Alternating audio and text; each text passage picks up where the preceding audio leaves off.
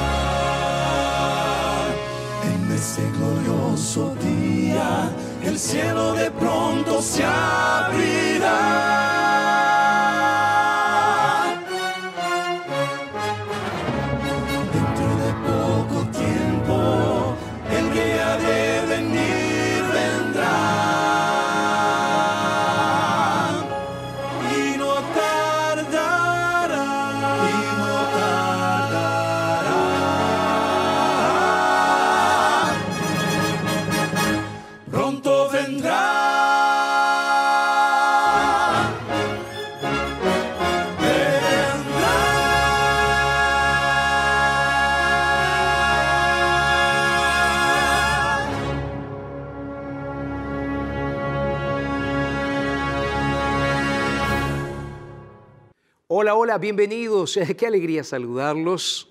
Qué alegría darles la bienvenida a nuestro programa del día de hoy. Y gracias a los Arautos du Rey por regalarnos esta linda música que nos recuerda cuál es nuestra esperanza y cuál es la razón de ser de este programa.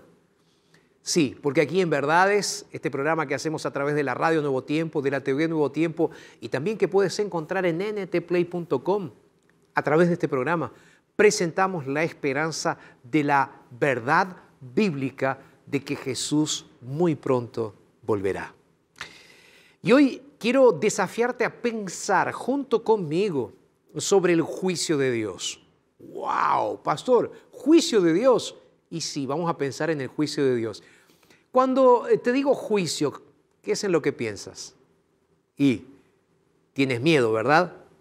Quién sabe, tienes la imagen de un juez injusto, de un juez duro. Pero hoy quiero hacerte pensar en el juicio de Dios de una forma completamente diferente. Además de estudiar la Biblia como siempre lo hacemos, vamos a tener buena música cristiana el día de hoy. Una música más de Arautos du Rey, pero eso va a ser en el final del programa para hacernos pensar en el programa del día de hoy. Pero tenemos una música muy especial. Eso va a ser en un ratito nada más, después de la pausa que vamos a estar haciendo. Vamos a tener una linda música presentada por nuestra amiga Keila Guerrero. Así que gracias Keila por estar con nosotros. La vas a ver a Keila en un ratito cantando aquí junto con nosotros.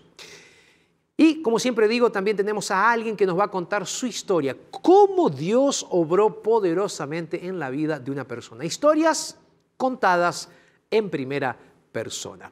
Así que bueno, estamos arrancando el programa del día de hoy. Mi consejo es el siguiente. Vas ahora, buscas tu Biblia, te preparas. Ah, pastor, pero estoy ahora viajando, estoy trabajando, estoy en el taxi, no puedo buscar la Biblia. Bueno, no te preocupes. Yo aquí estoy para leer la Biblia junto contigo, ¿ok? Pero si puedes, busca tu Biblia. Yo te espero por aquí. Estamos iniciando entonces nuestro programa, Verdades del día de hoy. Hacemos una rápida pausa. No te vayas porque ahí entonces comenzamos con el estudio de la palabra de Dios. Te espero por acá. Ya volvemos.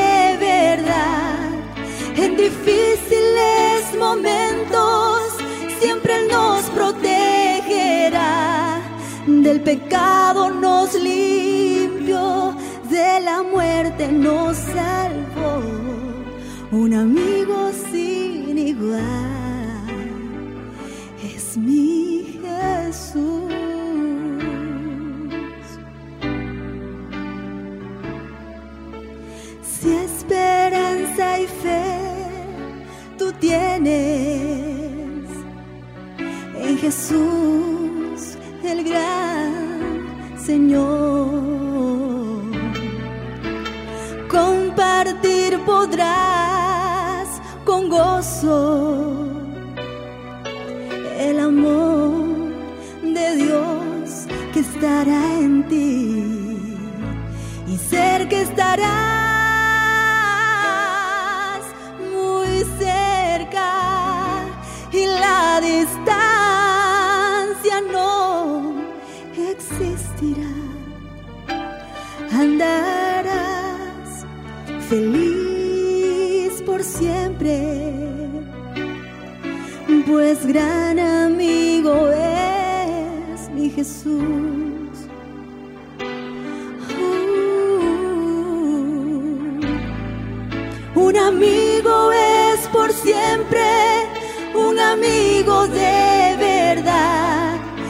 Difíciles momentos siempre nos protegerá.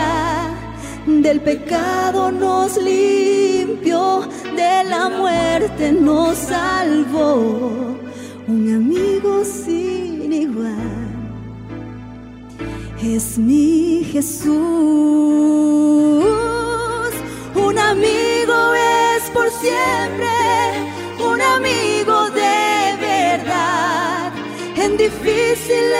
momentos siempre nos protegerá. Del pecado nos limpió, de la muerte nos salvó.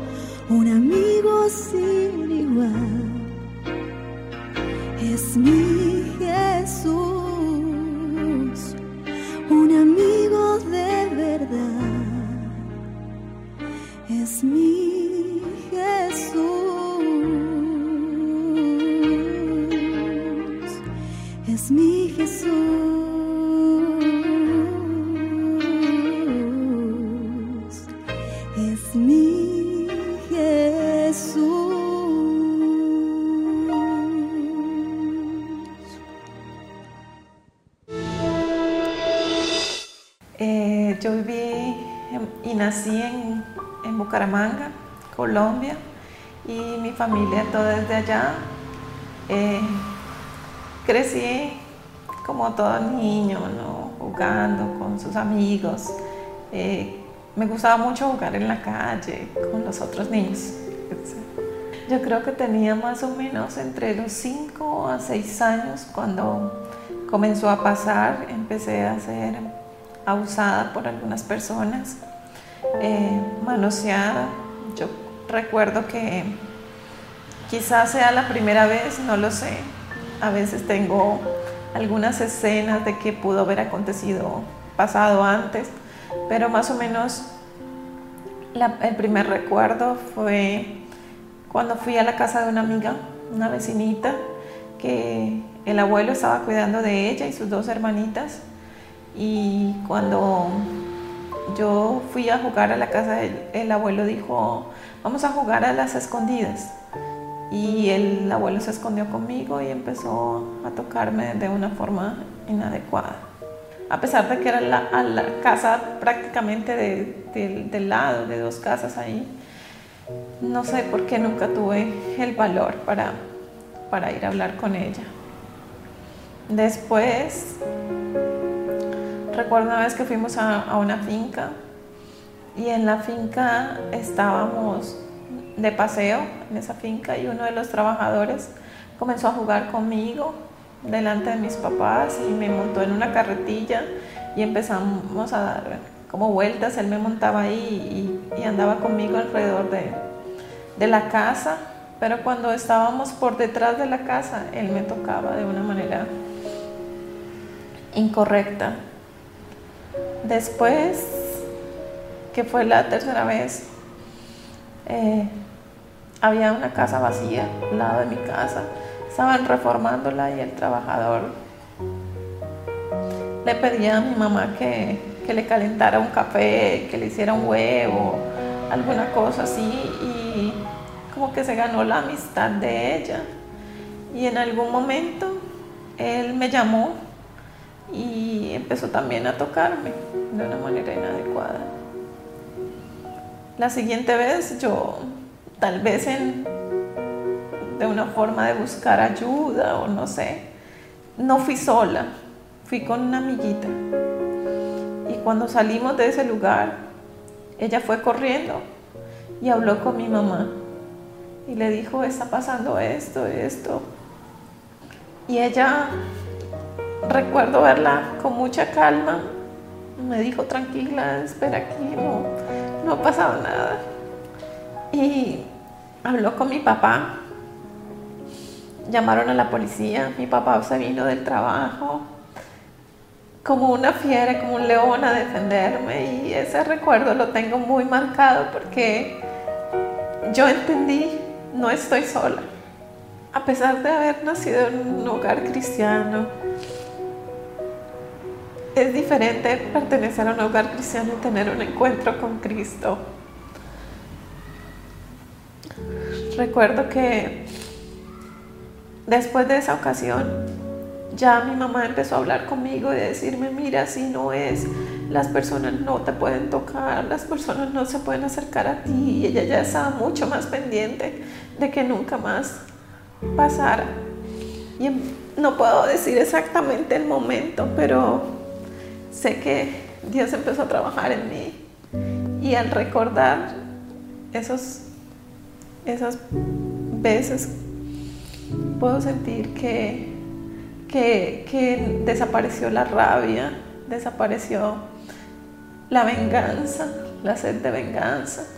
No tengo amargura por esas personas y que Dios tiene cuidado de mí. Trabajé cuatro años en Esperanza Colombia Radio como presentadora del programa Vida de Mamá, enseñando a otras mamás, a otras madres cómo poder ser mejores madres y ayudar a esos niños antes de, que esas cosas pasen, antes, en el momento de la prevención. Y ahora trabajamos en el Ministerio de Restauración. El Señor tiene grandes propósitos y ha hecho grandes cosas en mi vida. Y yo quiero mostrar que Él tiene poder para hacer de una herida sanada un ministerio, para bendecir a otros. Qué linda historia, ¿verdad? Qué lindo es ver y quiero agradecerle en este momento a nuestro equipo de producción. Le quiero agradecer especialmente a Nacho, que es nuestro director del programa, y agradecerle entonces a Fernanda también por estas lindas historias que nos preparan semanalmente. Hay un equipo detrás de todo esto, de edición, camarógrafos, pero este equipo está encabezado por nuestro amigo Nacho. Nacho, gracias por regalarnos estas lindas historias. Gracias Fernanda también por producir estas historias que nos hacen pensar realmente en esa experiencia personal y particular que cada persona puede tener con nuestro Dios. Y hablando de experiencias, si tú quieres puedes escribirnos para contarnos tu experiencia.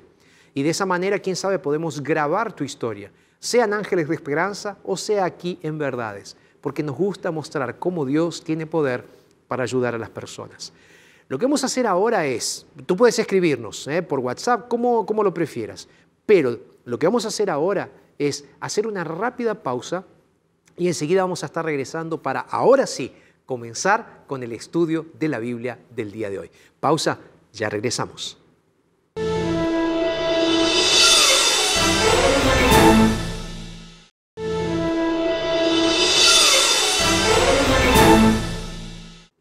Y ahora sí, estamos listos para comenzar ya nuestro estudio de la palabra de Dios. Antes de abrir la Biblia, como siempre lo hago, te dejo un regalo muy, pero muy especial. Se trata de este nuevo curso bíblico que está apareciendo en este momento ahí en tu pantalla. Es un DVD que hemos preparado con muchísimo cariño. El título del DVD es El sentido de la fe junto con nuestro equipo del Departamento de Marketing aquí de la Red Nuevo Tiempo de Comunicación, grabamos este curso bíblico maravilloso. Te digo, algo quedó muy, pero muy lindo. Tuve la alegría de poder grabar los temas, así que están grabados, se los puedes regalar a tus amigos, puedes enviárselo a alguien, puedes pedirlo tú, puedes invitar a tus amigos y hacer un grupo pequeño para estudiar este curso bíblico nuevo es en DVD, es video. Son 15 temas relacionados con la fe. El sentido de la fe, lo muestro una vez más, lo puedes solicitar gratuitamente en este momento a nuestro WhatsApp, que es más 55 12 98 114 60. Lo voy a repetir, más 55 12 98 114 1460. Es completamente gratis este curso bíblico y puedes solicitarlo ahora desde la comodidad de tu casa. Recordarte también que puedes entrar a nuestra página que es estudielabiblia.com, estudielabiblia.com. Página donde vas a encontrar este curso bíblico también y otros cursos bíblicos para hacer en la comodidad de tu casa. Gracias Ángeles de Esperanza por ayudarnos entonces a poder tener estos nuevos cursos bíblicos y otros tantos cursos bíblicos. De verdad, muchísimas gracias por todo lo que están haciendo por nosotros. Escríbanos, llámenos, pidan este curso bíblico completamente gratuito. Y ahora sí, estamos listos para comenzar el estudio de la palabra de Dios del día de hoy y te invito ahí donde te encuentres para que podamos hacer una oración. Yo ya estoy aquí con mi Biblia en la mano, así que ahí donde te encuentras vamos a hacer una plegaria, una oración para pedir la conducción de Dios en el estudio del texto bíblico. Vamos a orar. Padre, muchísimas gracias por este momento. Ahora vamos a abrir tu palabra, Señor, y queremos pedirte en el nombre poderoso de nuestro Señor Jesucristo que te hagas presente en este lugar, en cada hogar, en cada lugar de Sudamérica, de Latinoamérica y del mundo donde va a estar siendo visto este programa que Señor puedas inspirar e iluminar a las personas para entender un poco más acerca de este asunto, el tema del juicio. Oramos en el nombre de Jesús. Amén, Señor. Amén. Nuestra actitud en relación con el juicio de Dios va a determinar cómo nosotros vamos a comportarnos delante de Dios. Lo decía en el inicio, si tú piensas en Dios como un juez injusto, tirano, un juez que lo único que quiere es hacer justicia castigando a todos los seres humanos, con seguridad el concepto del juicio no va a ser algo agradable para ti. Sin embargo, quiero mostrarte el día de hoy cómo el salmista David, a través del Salmo 26, puede enseñarnos algo importante en relación con los juicios de Dios y con lo que Dios quiere hacer con nosotros. Porque relacionado con el juicio puede haber dos actitudes, la que ya mencioné o puede haber otra actitud. El juicio puede ser un momento de reivindicación de aquellos que no hicieron nada malo o que no cometieron un delito. Hay muchas historias que tú puedes encontrar en internet de personas que fueron juzgadas injustamente y que a lo largo de los años, después de haber pasado por un juicio, fueron sentenciadas de forma inocente ahora. Cuando digo sentenciadas, fueron declarados, mejor dicho, no sentenciados, fueron declarados inocentes. Mucho tiempo pasó hasta que esas personas pudieron ser declaradas inocentes por un juez. Mientras tanto tuvieron que sufrir. Sin embargo, fueron declaradas inocentes. Para esa persona, el juicio fue bueno. Pero para aquel que realmente había cometido un delito, el castigo se pronunció a través de un juez. Por eso digo nuevamente, cómo vamos a enfrentar el juicio de Dios va a depender de cómo nosotros nos estamos relacionando con Dios. Por eso la clave para entender el juicio es conocer quién es Dios. En el Salmo 25, y de paso, si tú todavía no lo estudiaste, el Salmo 25, junto con nosotros, te invito para que veas nuestro tema que ya está en el NT Play, hablando sobre el Salmo 25 y cómo tener una relación personal con Dios, un conocimiento de Dios. Ese conocimiento va a hacer que David pudiera decir en el Salmo 26, verso 1, lo siguiente. Él dice, júzgame, Jehová, júzgame, Jehová. Él está pidiendo los juicios de Dios. Él comienza el salmo diciendo, Señor, por favor, júzgame. De paso, no es la única vez que David menciona esto en el libro de los salmos. En el libro de los salmos, David tiene otros momentos en los cuales él hace la misma petición. Dice, Señor, por favor, júzgame. ¿Quieres ver? Mira, cuando tú vas al Salmo capítulo 7, verso 8, la Biblia dice así, Jehová juzgará a los pueblos. Júzgame, Jehová, conforme a mi justicia y conforme a mi integridad. Ahora, hay otro salmo que también se pide el juicio de Dios y es el Salmo 35, 24. Ven junto conmigo ya que tienes tu Biblia ahí. El Salmo 35, 24. La palabra dice lo siguiente, júzgame conforme a tu justicia, Jehová, Dios mío, que no se alegren de mí mis enemigos. Si prestaste, atención en el primer salmo que leí, que es el Salmo 7, en ese primer salmo dice, Señor, júzgame conforme a mi integridad, júzgame conforme a mi justicia. Sin embargo, cuando vamos al Salmo 35, en el Salmo 37 dice, 35, digo bien, 35, 24, dice, Señor, júzgame, pero conforme a tu justicia. Y yo me pregunto, ¿qué es lo que quiere decir David o los salmistas cuando dicen, Señor, júzganos, júzgame? Cuando tú vas al, al original hebreo, tú vas a encontrar que esta frase, esta palabra, tiene un significado muy profundo y es, Señor, haz justicia. Haz justicia. ¿Por qué vamos a entender esto? Señor, haz justicia conmigo. No es solamente pedirle al Señor, Señor, júzgame. Por favor, Señor, haz un juicio sobre mí porque realmente me siento seguro. No es solamente eso. Es, Señor, por favor, haz justicia en mí porque fui injusticiado. Entonces el salmista está llegando delante de Dios y le dice, Señor, tú eres el único juez justo. Tú eres el único que puede hacer justicia en mi vida. Y al mismo tiempo, Señor, tú, tú eres el único que tiene la capacidad de juzgarme como quien realmente soy. Y eso es lindo. Porque David va a continuar diciendo ahí en el Salmo 26 lo siguiente, porque yo en integridad he andado. He confiado a sí mismo en Jehová sin titubear. Aquí me surge una pregunta rápida, que puede ser la pregunta que también te está surgiendo a ti. Ah, ¿Cómo puede ser que David diga, Señor, júzgame, haz justicia? Claro, era amigo de Dios. Era un hombre conforme al corazón de Dios. Dice la Biblia. Entonces David ora de esa manera porque sabía a quién le estaba pidiendo. Pero de ahí a decir que él era un hombre íntegro de corazón. Sí, él dice así, Señor, júzgame porque yo en integridad he andado. Yo he confiado, Señor, en Jehová sin titubear. Integridad, David. Si lo conocieras a David hoy personalmente, ¿qué le dirías, David? Por favor. David, no es para estar mintiendo de esa forma, David. Te conocemos, amigo. Sabemos que eres un adúltero. ¿Acaso Betsabé no era esposa de Urias?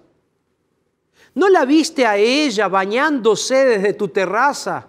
La mandaste a llamar, tuviste relaciones sexuales ilícitas, adulteraste con ella, quedó embarazada. David, hiciste traer a Urias, el esposo de Betsabé, desde la batalla y lo mandaste a matar. David, por favor, nos conocemos. Sabemos quién eres, David. Eres un adúltero, eres un asesino. Y no solo eso. ¿Recuerdas lo que Dios te dijo? Que justamente por haber desobedecido una orden directa de Dios de no contar, de no censar al pueblo, tú desobedeciste eso. Y por causa de eso no pudiste cumplir los propósitos que Dios tenía para tu vida. David, integridad. Me parece que la palabra integridad en tu caso, David, está un poco desvirtuada. Sí, mínimo desvirtuada, desvalorizada. David, tú no entiendes lo que significa integridad, le podríamos decir hoy. Claro, porque cuando nosotros hablamos de los juicios de Dios, nosotros muchas veces pensamos en nuestra justicia. La pregunta que yo siempre me hago es, ¿será que David estaba pensando en su propia justicia? Y cuando digo justicia, en su propia justificación. ¿O será que David llegó a entender por qué realmente él podía ser juzgado? Yo creo que la segunda opción es la más factible. Porque David lo va a decir, lo va a expresar. Él dice, Señor, he confiado tanto en ti que no titubeo creo en lo que tú me dices, Señor, que confío con el corazón, que me abrazo a tus promesas. Y aquí viene el punto. David sabía que era un pecador. Es por eso que él va a escribir salmos tan bonitos como el Salmo 51, que es nada más y nada menos que una plegaria, pidiéndole perdón a Dios, pidiéndole su gracia a Dios. David entendió que él era nada, David entendió que delante de Dios, como dice el libro de Isaías, su vida era una vida de pecado. Su vida parecían trapos de inmundicia. Trapos menstruales, diría la Biblia, porque esos trapos de inmundicia. O sea, es el descarte. Sin Dios nuestra vida es una vida de descartes. Una vida sin sentido. Una vida sin propósito. Una vida sin proyección. Pero cuando Dios viene a nuestra vida y nosotros confiamos en Él, Él nos hace andar de forma íntegra. Él nos hace andar en un camino perfecto. Es por nosotros. Es por lo que yo hago. Es por mi propia justificación. No. Es por lo que Él hace. Esa es la confianza que lo lleva a decir a David, Señor, yo te sigo sin titubear, no importa dónde tenga que ir, no importa lo que tenga que hacer, no importa lo que tenga que vivir, Señor, yo confío en ti. Mi pregunta ahora es la siguiente, ¿tú llegaste a ese nivel de confianza con Dios? Yo me pregunto, Jorge, ¿pudiste llegar a ese nivel de confianza con Dios? Primero orar como David y decir, Señor, júzgame. Te confieso que a veces me da miedo decirle al Señor, Señor, júzgame. Una cosa es cierta, los juicios de Dios van a llegar. Isaías capítulo 66 habla de eso. Capítulo 65 de Isaías también. Los juicios de Dios van a llegar. Y hay algo muy interesante. Cuando los juicios de Dios lleguen, habrá solamente dos equipos, solamente dos lados. Aquellos que aprendieron a confiar en la gracia maravillosa de Jesús y aquellos que no. Cuando Jesús venga, habrá solo dos equipos. Los seguidores fieles de Jesús y aquellos que rechazaron la gracia poderosa y transformadora de Jesús en sus vidas. Te hago una pregunta, ¿de qué lado vas a estar? ¿De qué lado vas a estar? David entendió de qué lado tenía que estar. Por eso el asunto del juicio para David no era un problema. Porque David sabía que él había confiado en un Dios que tenía el poder y la capacidad de perdonar todos y cada uno de sus pecados y de hacerlo andar en integridad. Voy a volver a un texto bíblico que ya leí, pero que necesito reforzar en este día. Cuando leíamos aquí en el libro de los Salmos, en el Salmo 35, verso 24, aquí nos da el parámetro a través del cual nosotros vamos a ser juzgados. Aquí David dice, una vez más, júzgame conforme a tu justicia. Tu justicia. ¿La justicia de quién? Dice, Jehová, Dios mío, por favor, júzgame conforme a tu justicia. ¿Cuál es la garantía que yo tengo de que a pesar de que soy, soy un ser humano pecador, David era un ser humano pecador como cualquiera de nosotros, un asesino, un desobediente de Dios, un adúltero. Yo no sé a quién le estoy hablando en este momento, pero una cosa es cierta. Puede ser que tú en este momento te estés sintiendo el peor de los pecadores o la peor de las pecadoras. Jesús te ama tanto. Jesús te ama tanto que Él entregó su vida en la cruz del Calvario para pagar lo que significaba el peso de tu pecado. Y gracias ahora a Jesús, tú tienes la oportunidad de recibir la justicia de Dios en tu vida. Entonces, no importa si en este momento estás llegando de tu trabajo. Lo voy a decir bien claro. No importa si en este momento estás a punto de darte un baño. Volviste de tu trabajo de prostitución. Estuviste toda la noche usando tu cuerpo, trabajando. Y te sientes una basura. Déjame decirte algo, Jesús te ama tanto. Que si tú le pides perdón de todos tus pecados y le pides su justicia para que te cubra, te renueve, Jesús va a ser el milagro transformador en tu mente y en tu corazón. Yo sé que duele. Yo sé que parece que no tienes otra salida. Comenzaste a trabajar en la calle, comenzaste a prostituirte hace bastante tiempo, pero tu corazón sangra por dentro. Sé que es difícil. Pero quiero decirte algo, no es imposible.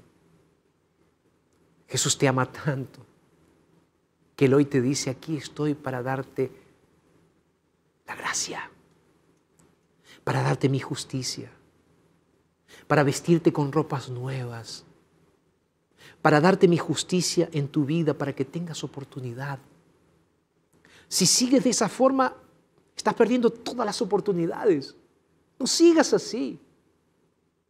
Vuélvete a mí, te dice el Señor. Y vas a tener una nueva oportunidad. Entonces, en el nombre de Jesús, hoy fue el último día que vendiste tu cuerpo, que te prostituiste. En el nombre de Jesús, hoy Jesús está perdonando todos tus pecados. Amén. Entonces ahí donde te encuentras, abandónate en los brazos poderosos del juez del universo que te está ofreciendo su gracia maravillosa. Este mensaje es para ti. Porque Dios no viene solamente a castigar, Dios viene a reivindicar a sus hijos. Y si tú decides hoy aceptar a Jesús en tu vida, Él vendrá muy pronto. Sí, muy pronto. Para abrazarte, para restaurarte. ¿Queda claro? ¿Queda claro el mensaje? Si te quedaran dudas, el salmista continúa diciendo lo siguiente en el Salmo 26, y vamos a avanzar un poco más, donde él dice en el verso 2, escudriñame Señor, pruébame, examíname mis íntimos pensamientos, mi corazón, porque tu misericordia está delante de mis ojos, y ahora ando, Señor, en tu verdad. Qué osado David. Pedir, Señor, escudriñame, Señor, estudia lo más profundo, Señor, hazme una tomografía computada espiritual para saber lo más profundo de mis pensamientos. Yo te digo que a veces me asusto de este texto bíblico. El solo hecho de saber lo que Dios está, lo que yo estoy pensando, que Dios sabe lo que yo estoy pensando, me asusta.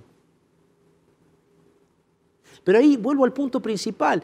¿Por qué David no tenía problemas con eso? Porque él sabía que su problema de pecado solamente podía ser resuelto a través de un Dios de misericordia. Por eso él dice en el verso 3, Señor, tu misericordia está delante de mis ojos y yo ando simplemente en tu verdad. ¿Qué es lo que Dios verá en el juicio cuando Él vuelva? Lo que Dios va a ver en el juicio no es un pecador destruido, no es una pecadora destruida. Lo que Dios va a ver es un hijo de Él arrepentido que aceptó la gracia transformadora de Jesús en su vida. Pero para eso tú tienes que dejarte vestir por la gracia del Señor. Déjame regalarte un texto bíblico. Isaías capítulo 61. Búscalo. Búscalo y, y subráyalo, por favor. Isaías capítulo 61. El versículo 10 dice, en gran manera me gozaré en Jehová. ¿Estás triste por tu situación de pecado actual? Escucha, voy a leer de vuelta. En gran manera me gozaré en Jehová.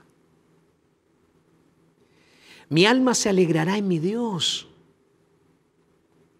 porque me vistió con vestiduras de salvación me rodeó de manto de justicia y como un novio me atavió y como a novia adornada con sus joyas. ¿Te das cuenta de lo que estoy intentando explicarte? Cuando el juicio de Dios venga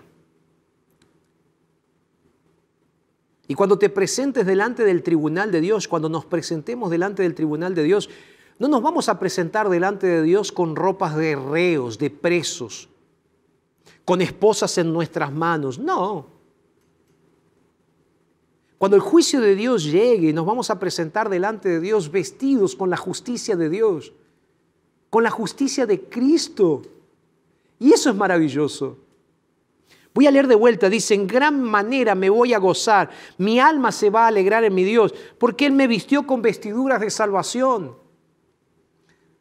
es por eso que David llega a decir, Señor, júzgame, no me da miedo el juicio.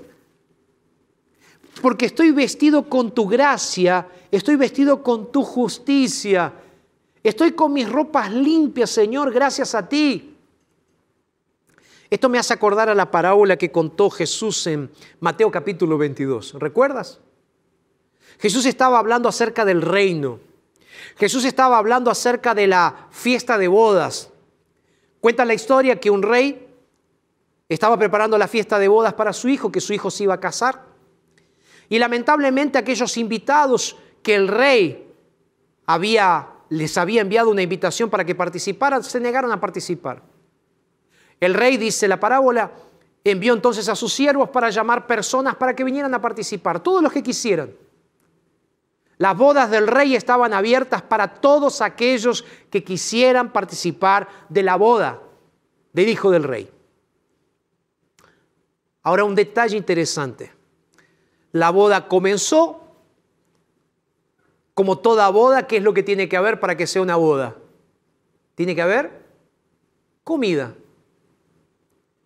El banquete estaba listo y todos los comensales estaban preparados, dispuestos para comer. Pero Jesús cuenta que había un hombre específicamente, que el rey llega hasta donde este hombre estaba y le dice, ¿qué haces así vestido? ¿Qué haces vestido así? Esto es una boda. Es verdad que ellos fueron invitados de última hora, pero eso no es una disculpa, no es una excusa para no vestir, venir vestido como corresponde. Dice el texto bíblico que él le pidió a sus sirvientes, el rey le pidió a sus sirvientes que echaran fuera a ese hombre que estaba mal vestido para el momento de la boda. ¿Qué significa estar mal vestido delante de Dios? Significa no prepararnos espiritualmente, significa no disponernos de las ropas que Dios quiere que tengamos puestas cuando Él venga. Apocalipsis. Apocalipsis capítulo 22. Y, después voy a leer otro texto de Apocalipsis. Pero el texto bíblico de Apocalipsis capítulo 22 dice lo siguiente. Voy a leer aquí verso 14. Dice, bienaventurados los que lavan sus, ¿qué dice? Sus ropas.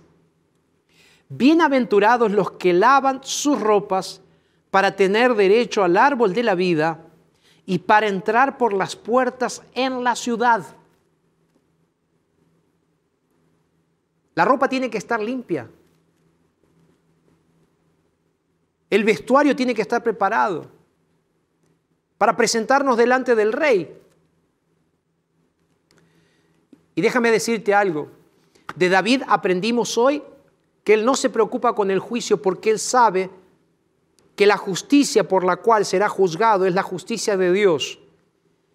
Y que cuando él se presente delante del tribunal de Dios, él aceptó y confió en Dios de tal manera de que Dios no estará mirando a un ser humano pecador, sino que estará mirando a un ser humano rescatado por Cristo. Lo digo de otra manera. Dios estará mirando a través de los anteojos de su gracia a un pecador arrepentido. Y esos anteojos de su gracia hacen ver en un ser humano pecador arrepentido el potencial de un ser humano ciudadano del reino de los cielos. Eso es maravilloso. Tú y yo no tendríamos oportunidad y Dios nos da la oportunidad. Es por eso que David, casi gritando, dice, Señor, que tu justicia se haga justicia en mí. Que tu misericordia se manifieste. Señor, júzgame porque yo he confiado en ti. Porque no tengo miedo de tu juicio, Señor, porque aprendí que realmente la única manera que tengo de ser feliz, de sentirme salvo, es andando en tu justicia. Lávame, Señor. Apocalipsis capítulo 14 nos dice que está llegando el tiempo en el cual el juicio de Dios se estará llevando a cabo, se está llevando a cabo en este momento aquí en la tierra. La realidad es que los juicios de Dios se estarán dando sobre todo ser humano. Tú y yo vamos a pasar delante del tribunal de Dios. La gran pregunta es si nosotros estamos teniendo la capacidad como David de decir confío en mi Dios. De decir confío en su justicia, confío en su gracia. Yo sé que no es fácil. Para David tampoco fue fácil, él se equivocó, erró. Yo también, tú también. Pero hoy es el día en el cual tú puedes decirle, Señor, aquí estoy delante de tu presencia para aceptar tus juicios, para aceptar tu gracia, para aceptar tu reivindicación, Señor. Señor, yo no quiero el castigo, yo quiero reivindicación, yo quiero gracia, yo quiero justicia, Señor. Y Dios te va a decir de forma poderosa, milagrosa, aquí estoy, hijito. Aquí estoy para lavar tus ropas, aquí estoy para que puedas andar en mis caminos. Y como dice David en esa oración maravillosa, yo voy a andar en la integridad, pero tú, Señor, tienes que hacer algo. Redímeme en tu misericordia, dice el verso 11. Tu función en este momento como cristiano es aceptar la gracia de Dios, la redención de Jesús y andar en esa integridad, vivir en esa integridad. Dios te ama tanto que Él ya dio una solución para tu problema de presentarte delante del juicio. Su gracia y su justicia te transformarán. Le voy a pedir a Arautos entonces que cante ahora. ¿Puede ser? Arautos va a cantar y yo después de eso voy a estar haciendo una oración por ti.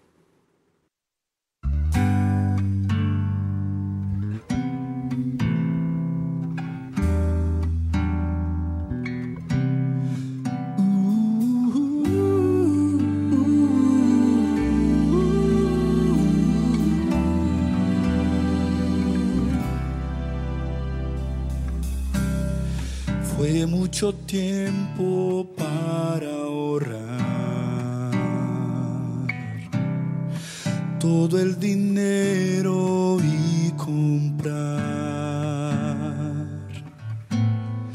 Vaso de alabastro, frasco de puro amor. Para ungir a su Señor.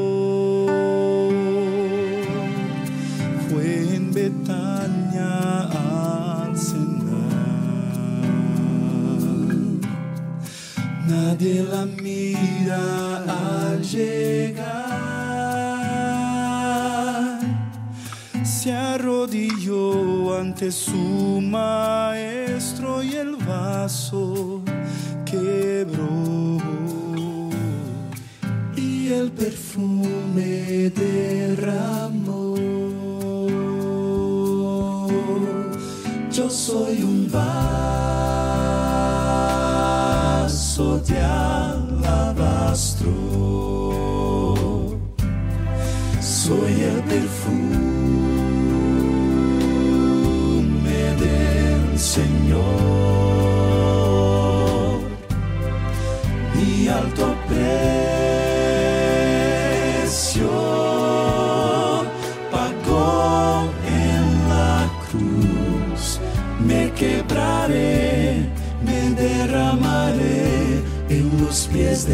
Jesús.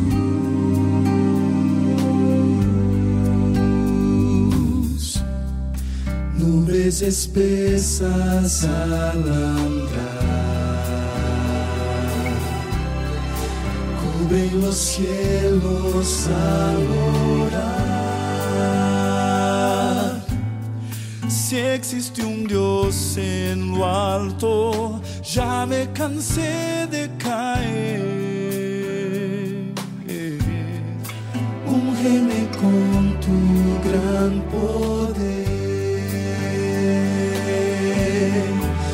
soy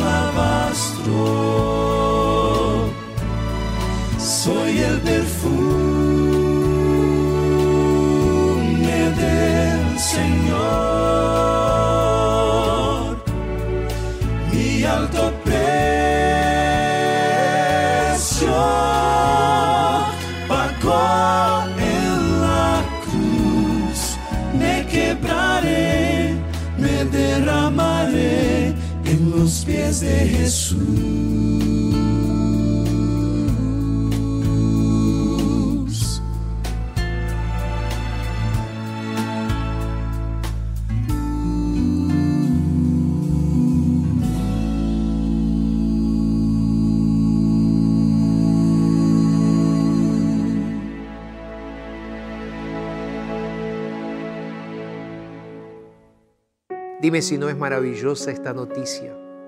Es fantástica. Saber que nuestro juez está dispuesto a dar una sentencia favorable para nosotros. Que nuestro juez es justo.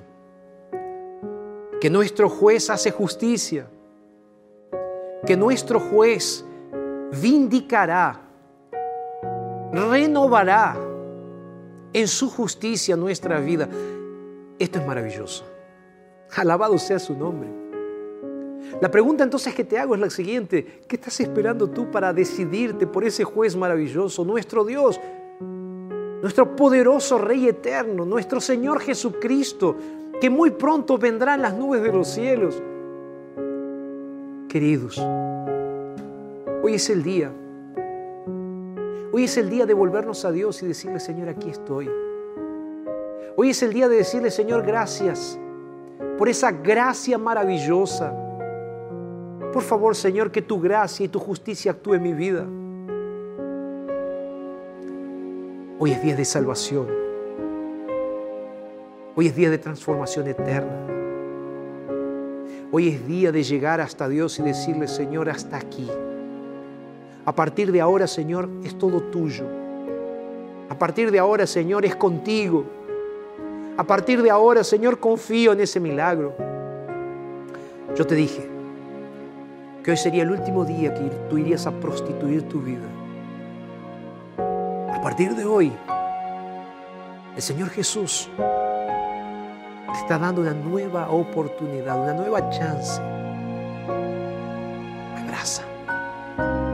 Él te está abrazando.